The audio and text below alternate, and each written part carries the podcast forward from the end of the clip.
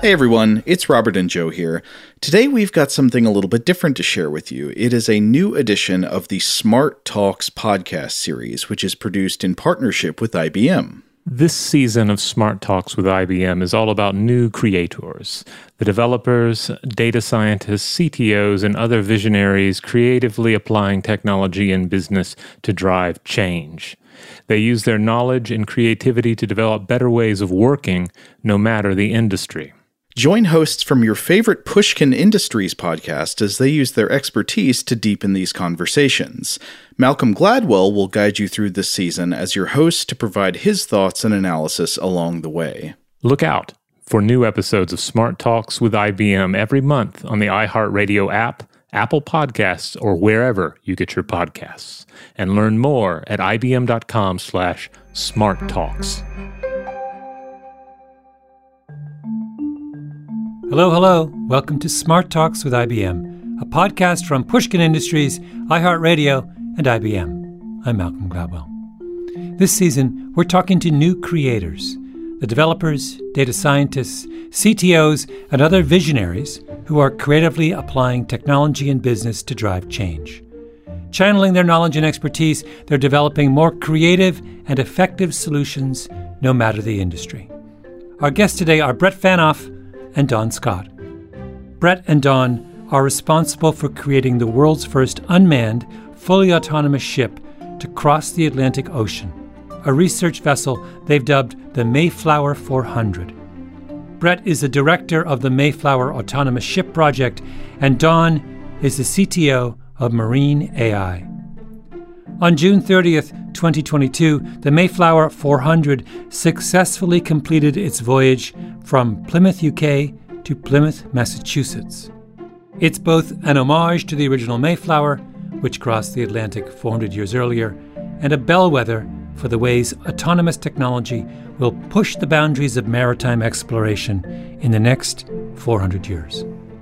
On today's show, the unlikely origins of a self directed ship some ocean misadventures, and what AI and machine learning will mean for the future of seafaring and beyond. Brett and Don spoke with Lauren Ober, host of the forthcoming Pushkin podcast, The Loudest Girl in the World. Lauren is a longtime radio host and reporter, helming shows like NPR's The Big Listen and Spectacular Failures from American Public Media. Okay, now let's get to the interview with Brett Phaneuf and Don Scott. Don and Brett, it's really great to be talking with you guys today. I, I, was wondering for each of you, what is the draw of the sea? I mean, it's like this expansive place. It feels so unknown in so many ways. Um, but I'm curious, like, what is the allure there? For me, it's I wanted to be I wanted to do aerospace, so I always feel like I'm like like the poor cousin of aerospace, but it isn't. It's actually it's harder to to do the underwater stuff. It's closer. It's just harder than being in space. It's it's incredibly hostile and, and wildly unexplored. And I, I, what I like about it is that um, you know you can take a bucket and go down to the beach, get a bucket of water, analyze the bucket of water for the next twenty years, and you know, chances are pretty high you're going to have a couple of things in there that nobody's ever seen before. and that's every bucket of water everywhere in the world, right? So I, I, like the idea that you get to discover something new all the time. And it's also hard. It's a difficult place to work. So it challenges you to come up with new ideas and new ways to do things and new materials. And it, it, that's what I like about it. I don't know, Don, what about you? Yeah, I mean, um, there's obviously an allure and a draw. There, there's some great descriptions about why people are drawn to the ocean talk to the authors and the poets, you know, it's it's definitely a real sort of visceral feeling that people get. I think you'll find that the people that, that are involved in ocean engineering and or marine science, like they, you don't just sort of fall into this career by accident. You make proactive decisions to get involved in that environment. So you have a bunch of people working there that that want to be there and sort of have this uh, understanding of um, that uh, this is the place they want to be and this is where they want to work. So that becomes a very a very positive work environment, workspace, because everyone's they want to be there. So there's that. Yeah, it's highly collaborative, isn't it? It's um yeah like anything, there's personalities, but it, it tends to be a lot of fun more than anything else. It's challenging in all the ways that make life interesting, and then it also tends to be a good time. Yeah, you, you can't work in the ocean by yourself. Like, well, you can, but Right. It's kind of hard. So, like Brett said, it's an incredibly collaborative environment. I mean, if you want to be doing anything of significance, you have to be working as a group because you need to rely on each other. It is an incredibly dynamic, hostile environment, very humbling. So um, you find you you're going to achieve success as a collaborative group as opposed to some sort of lone wolf type attitude. Right. Okay, so we're here to talk about the Mayflower Autonomous Ship Project, which obviously is very cool. Um, how exactly did you guys decide to build an autonomous ship and then model it after the Mayflower? I mean, it was just a hold my beer kind of thing. Um, I'm sure. what it really is, it really was. Oh, it really was. Yeah, what it really was is it was. Uh, so in meeting with the city of Plymouth on something else, they were talking about what they were going to do and maybe build a replica ship of which there's already one. And I thought that wasn't the best idea. And You're talking for the 400th anniversary. yeah, and so I was a little bit indelicate in my comment as to how they wanted to proceed with a possible replica. I think you said it was a stupid idea.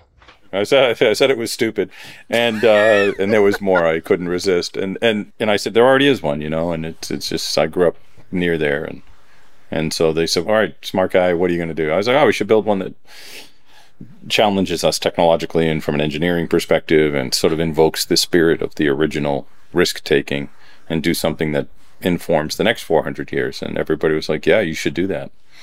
And I was like, you know what? I will hold my beer.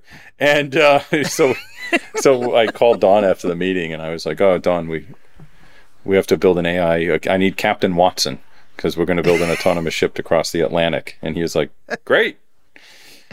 and so, yeah, and it was just that literally that glib. But it also, I mean, he and I have been working on unmanned systems and autonomous systems for a long time together, 20 plus years. And so I wanted to see where we could get to. Like, how hard could this be, right? I mean, AI, sure, let's do it. And then, so we built a ship. You mentioned capturing the spirit of the original Mayflower journey, and I, I wonder what exactly were you trying to capture? Was it the spirit of taking risks, or was it doing something that hadn't been done before? What we were trying to do, we knew was really hard, right? Like, and it was a huge amount of risk to undertake it. Brett's the real risk taker. Like, he's the one with the big ideas and wants to take the risk. I'm, I'm a little more cautious and uh, sort of pragmatic in the sense of, okay, what's going to take to do that? Bro, we we actually didn't think we were going to make it, or I fully expected at some point the ocean would get annoyed and smite us. You know, pilgrims like that to me is what's interesting. The pilgrims took a risk, right? So every one of them fully expected that, that they would die, if not on the voyage, within like the first year, right? That's how it was. Yeah, sure, sure. and it was worth it to them to take that risk. So our risk is infinitesimal by comparison, right? It's tiny. What was our risk really? We'd lose a ship we spent some money on. So what? right. The knowledge about how to approach these problems is and the, and the experience that you get to give people to take risk at that level from an engineering perspective is really important. Right? Somebody had to do the first open heart surgery and took a risk. Now, we're not doing open heart surgery, right? No one's going to die. So what's appealing about the risk thing is it's, yeah, it's a technical risk and a environmental risk, and then there's a legislative and regulatory risk because we had to have our fights with various agencies about the fact that they didn't have a law that said we couldn't, so they didn't get to say no just because they didn't want us to. And at the same time, trying to create a reliable machine and then some sort of an AI machine learning based system that would be safe, whatever that is, in the middle of the ocean. It's really interesting and gives people a lot to a lot of purchase for different people with different skill sets to collaborate. Brett and Don started developing the Mayflower autonomous ship in 2016. It took them six years to figure out both the software and the body of the boat itself. In that time, over 70 people contributed to the project. Lauren asked Don and Brett what it really took to go from Hold My Beer to an actual ship. you know, it is mind boggling when you think of how many people are involved, how many people are touching this project, how many interesting minds doing interesting things, but you have to funnel it all into this one project. Well, the, I don't know if it's that way. I mean, I guess you could say there was one project, but there were lots of projects. And so, you know, there was sort of the hardcore group of people that are trying to build the actual software that works. And then there's the guys trying to build the hardware and they have an interface, but they're parallel pursuits that don't have direct overlap. And then we said yes a lot to anybody who wanted to help because we learned from experience that most people don't last in terms of the ability to stick out four or five years focus on a project is very hard. And so the people that wanted to stick it out and bring it to fruition ended up, you know, sticking it out, and that was great. You know, and then there were all sorts of different things. There was a group making a web interface so that they could show the world what we were doing, and you know, then there was a PR group that was marketing things and sort of talking about how we tell the world about it, and we would support them. But it, it's hard to describe it as one project. I guess would be my position. It's lots of interlinked programs. Yeah. Right. Sure. I get that. I get that. Can you tell me more about how automation is built into the ship and how it works? Oh, well, there's tons of automation in Mayflower. I mean, Mayflower is like most robotic systems, right? So you you peel it open and you find, you know, programmable logic controllers and motor drives and all sorts of other things, sensors and industrial automation that you'd see, you know, in an elevator or an escalator or industrial machinery for manufacture. And that's one sort of layer of it, right? So you've got the basic analog control, then you've got sort of a veneer of automation, and then what I would call sophisticated automation, which Don and I have worked on for decades in the marine space. So all that's in there. And, you know, Don and I talked really early on. If I just wanted to get across the Atlantic, we could have bought an old fishing boat filled up the fish holds with diesel fuel and put a cheap autopilot on it and sent it, it probably would have got across. But so what? It's not reducing risk and it's not unburdening a person. And it's not doing anything really clever or sophisticated. And so what we were more interested in was getting to a point where instead of having to tell it to do everything, saying, go do this task, right? A goal, like go to Plymouth, right? And then while you're doing that, oh, by the way, while you're doing that, collect all this science data and if you see anything unusual tell us and and while you're looking for all these unusual things and trying to achieve your goal don't hit anything. So then what role did IBM's technology play in all of this? Yeah i mean their their uh, technology is all over the ship.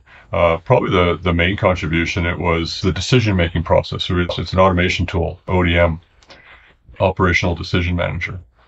It's actually a financial services tool. It's for uh, you're making decisions about uh, the viability of a transaction, whether it's fraud or not, or, or a loan, or let's say. And we were being presented this by one of the ODM engineers. And I remember sitting in the room with Brett thinking, what, what in the world does uh, financial services product have to do with marine navigation? And they sort of were brought to realize by the IBM engineer how this is this isn't really so much about financial services as it is about making making really difficult decisions in a really complex environment, which is what they do in financial services. But it's also exactly what we needed to do in uh, marine navigation. And when this, when the system was actually running, it would create a uh, a log essentially of why that decision was made, so they can validate that decision and verify and validate that that, that was in fact the right decision. And um, so that's a that's one of the key IBM tools that are on board.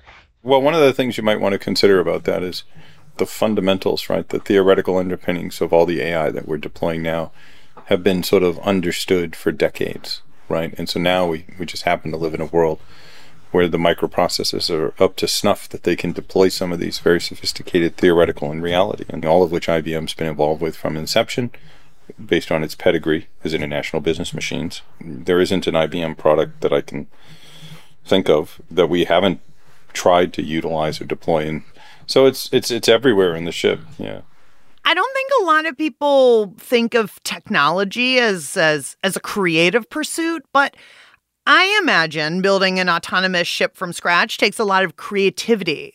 And I'm wondering, do you guys think of your work as creative? Yeah engineering is essentially design.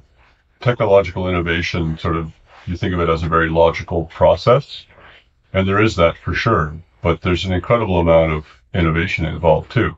Like there's no template for what we were doing. And, you know, we call it white paper design, where you're basically given a blank piece of paper and a goal, which is, okay, a ship that's going to cross the Atlantic. Um, okay, come up with some ideas, right? So, I mean, it requires major conceptual leaps and then the technical skill to realize those, those leaps.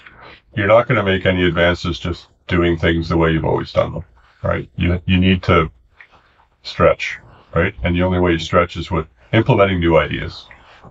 Like you can spend a decade, we call it PowerPoint engineering, right? Where you do nothing but think of things but don't actually do anything, as opposed to what we call full contact engineering, where you actually build the boat, write the software to go on the boat, and send it out on the water. Get your teeth kicked in. Like get seasick, you know, all Right. that sort of fun stuff that happens when you're out on sea trials. Um, and because that's where you, that's where the actual learning is happening. That's where the actual development is happening, is being out on the ocean. Crossing the Atlantic is no small voyage for any vessel. But the Mayflower Autonomous Ship Project is more than just about sailing from point A to point B. Automation and AI have game changing implications for the way we design the next generation of vessels and the way these vessels will behave and interact at sea. Ships will be able to gather data from the ocean by themselves, providing humans with critical information we need to address problems like global warming, ocean pollution, and our impact on marine life. For instance, the Mayflower 400 can sample ocean water for microplastics and record audio of whale vocalizations. Taking the human factor out of a ship allows us to explore new designs and functions that haven't been imagined before. Lauren asked Brett and Don more about this. What are some of the benefits of having an unmanned vessel? Like, how does automation push the boundaries of what we can do out in the ocean? Well, there's a few major variables, right, or a few facets to that. One is you you can do some risky things when you don't have the people there, right? Because no one's going to be lost at sea. And then the other thing is you can drive costs down, and I mean cost financially, but also environmental cost, right? Because you can use a far less energy to accomplish a similar goal. And then what that allows you to do is have more, right? So instead of say having one $50 million or $100 million research ship, which is the kind of numbers you're talking about to take scientists to sea, you can have 20 or 30 or 40 million dollar or 2 million dollar ships that go out and work collaboratively with space-based assets and with one another and collect vast amounts of data from disparate parts of the ocean. And then you use that data to create information that informs where you send the man vessel right? So that they get the most out of their time at sea. So it's about enabling the people. It's about leaving the humans to do the uniquely human part, which is have the insight and the intuition and and the creativity. And so, you know, that's why it's important. And we're going to see an increasing amount of this. And I think it's also important for people to get comfortable with the idea that these things will be roaming around and that it's okay. Yeah. And, and on an interim basis, I mean, we're also talking about uh, this same technology that allows a ship to sail autonomously also can be used to assist a, a human crew now. You know, basically uh, be a, another set of eyes and ears, be a watchkeeper uh, for a manned vessel. Mm-hmm. Mm-hmm. Right. I want to know more about the AI captain. How did you build it so that it would be comparable to the way a human captain might direct a ship? What we're trying to do is augment the person, right? We're trying to let them be more of a person than sort of they don't have to watch the radar, they don't have to watch the cameras, right? The machine can do all that, and then if so- it can't do something safely, if it can't come to a solution, it can ask a person, send a little text, like, I don't know what to do, and then a person can, in a very calm way with no stress, tell it what to do. But in the in the interim, they're doing something more important, like looking at all the information that's being produced by the instruments and having insight. you know, ever since we started sailing, there's been expectation of how ships interact with each other at sea. You know, they've been codified by the uh, what the IMO, right? They're called like the regulations to prevent collisions at sea. We just call them COLREGs, but they're quite nuanced. Like it's not like they're called rules of the road, you know, after like the idea of like cars, but they're they're much more nuanced than like rules for cars how you act depends on the type of vessels that are interacting. Like if it's a sailboat or a fishing boat or a, a container ship or a pleasure craft. Uh, like imagine if you're driving your car down the road and you're at a stop sign, and then depending whether you could go or not, depended on whether the other car at the stop sign was a Right. truck, a bus, Right. or you know, or something else. Sure. Like the rules change. Sure. change. Anyway, so that's where humans are, are really, really good at is this nuanced understanding of these these rules. Um, Squishy rules. squishy rules, yeah. So, and that's where we've done, you know, a lot of our a lot of our work on is in that area, and um, that's the hardest part of this whole puzzle, to be honest. Right, right. I wonder if the ship ever got into any sticky situations that the AI captain was able to get it out of. One time we had a sailboat come at us in, in the night, r- head on reciprocal course, no lights on, no radar reflector. Everybody was probably asleep and they just had the autopilot on. And um, we easily could have speared them, or they would have actually hit us because they were in violation of Right, all the right. various regulations. But um, but that's common, right? At sea, when you're crossing, it's so unlikely, it's so fast that you're going to run into somebody. But it happens. So we, you know, the the ship took appropriate action and moved so that that wouldn't happen. But it, it's not like it seems very dramatic at the moment, but you know, you see these things coming miles away and it unfolds at like five miles an hour or something, right? So it's yeah, so it seems more nervous than it is, and I mean, weather was challenging, and we had some failures, technical and mechanical failures in the ship that were very, very challenging. But from the AI captain perspective, the only time that we got annoyed was um, there was a research ship that shall remain nameless uh, from a university that was coming along and was going to cross in front of us by 10, 12 miles, which is fine. And they were going along, but they clearly saw us on their either their radar or their automated identification system, which we broadcast. And they just at some point turned and came directly at us at, a, at an oh. angle that It's the it's the I'm messing with you angle. Yeah, the angle that allows them to maintain right of way, but makes it very, very difficult to understand their intent and take action. So the ship was kind of like, if they had persisted, it would have ended up kind of going around in circles trying to avoid them. But, uh, but fortunately, we had a support boat that was coming out of Halifax to meet it, and it physically got in between the Mayflower and this research boat and said, "What are you doing?" oh well, we were just going to take a look and uh, but we weren't going to get any closer than two miles. And it's like well what are you going to see from two miles away? They absolutely were going to come over and, and take a much closer look because they didn't understand that the the vessel was trying to avoid them you know when they see these unmanned systems at sea they're just dumb robots right they just float around with wind or wave power But there were a right bunch of there were a bunch of scientists coming back from like a six week cruise, and there was like, oh, that looks interesting. Let's go take a look. So Yep. Oh and so that was the only thing that was annoying. Other than that, it was getting into and out of port. uh, Getting out of Plymouth was a little challenging. Uh, once we got outside 12 miles, we had a lot of fishing boats to dodge, but that was fine. And then out in the deep sea, it's just it's mostly the sea that you're concerned with. and it's the the fishing grounds are always the the trickiest place because Yeah, because fishing boats do whatever they want. Yeah, and they're like container ships. They're not going to change course unless they have to. Uh, so you can pretty much understand what they're what they're doing. Fishing boats could be going along a, a nice straight line and then all of a sudden do a 180 Mm-hmm. or worse, a 90 degree turn. And they don't care about you, and they just expect you to avoid them. And they literally, there's no one in the wheelhouse. Probably they're all on the Yeah, back but deck. those are the rules too. We're supposed to avoid them. And so, but what Brett Mm-hmm. got at earlier was things evolve very slowly. Like things don't happen quickly at sea. It's sort of like, oh, okay, there's a ship. It's, you know, it's it's 20 miles away. I've got a little bit of time to figure out what I'm going to do. You don't ever try to put yourself into a situation where there's a risk of collision. So you make decisions that so you don't put yourself at that risk, right? So like I'm not going to cross the street at the busiest place. I'm going to cross it at a you know somewhere safe. Fishing boats, container ships, scientists on a cruise, the vast majority of vessels at sea are still of the not autonomous variety. To wrap up their conversation, Lauren asked Brett and Don where the technology they've developed is headed, what it means for the humans who work at sea, and what's next for the two of them. What do you guys think this type of automation means for the future of the maritime industry and people who work in it? I think, first of all, uh, like we mentioned, Brett and I have both worked in the ocean community for decades, our entire careers. Like we have an incredible amount of respect for the people that work in this area.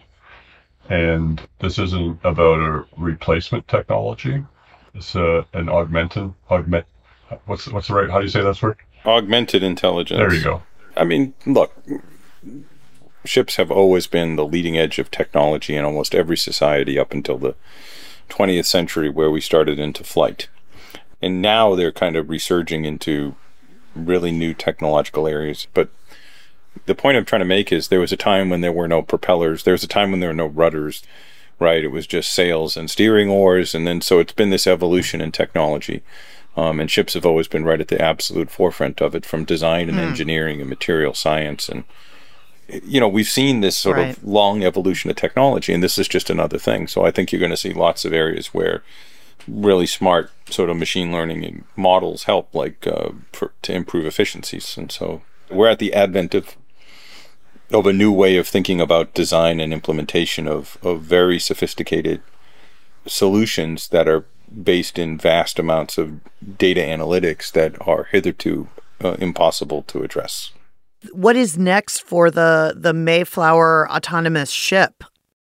We may do a few things with the Coast Guard, and there's a few other folks that want us to do some work on uh, national marine sanctuaries, looking at cetacean populations, and so we'll do that kind of thing with with it, and more and more people will get involved in its day to day operation, and we'll have less sort of day to day input, which is fine. And then the AI captain is going into a whole bunch of other projects and programs, and we're just starting off on a new design for a much larger ship for vast oceanic voyages, um, maybe even a circumnavigation. Wow, that's that's quite an effort. Yeah, and then we're going to connect with with NASA, with the, their you know with the International Space Station and satellite networks, and sort of have them work collaboratively. So the space assets see things and they know there's another ship asset. So it's almost like a satellite in reverse. It's like the inverse satellite at sea. So it sees something from space and it says, "Ah, oh, ship such and such is over there." Ask it to go and look at that and tell us if what we're seeing is right, or collect a sample, right? And those things will work co- collaboratively without people. You kind of opened up Pandora's box here. So we did this, and now there's all these other things that we can do. So Yep, and we just have to pick one that we can do within the remainder of our lifetime.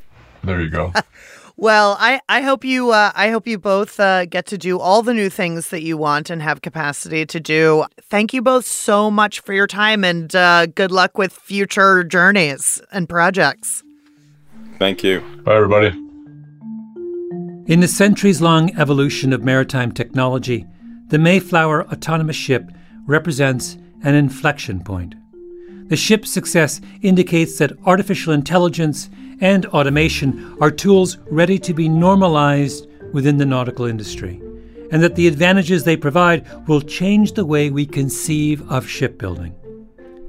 But the technology aboard the Mayflower 400 has implications beyond just application at sea. Brett and Don's project has shown that the potential reward for innovative risk taking is to achieve something unprecedented and that's true for any industry. But like the original Mayflower voyage 400 years ago, it may require a leap of faith. On the next episode of Smart Talks with IBM, what does it take to create a sustainability focused global supply chain, innovative and equitable enough to connect our modern world? We talk with Sheri Hinish, IBM's Global Sustainability Services Leader and Offering Leader for Sustainable Supply Chain. Smart Talks with IBM is produced by Molly Socha, David Jha, Royston Beserve, Matt Romano, and Edith Russolo, with Jacob Goldstein. Our engineers are Jason Gambrell, Sarah Bruguiere, and Ben Tolliday. Theme song by Gramoscope.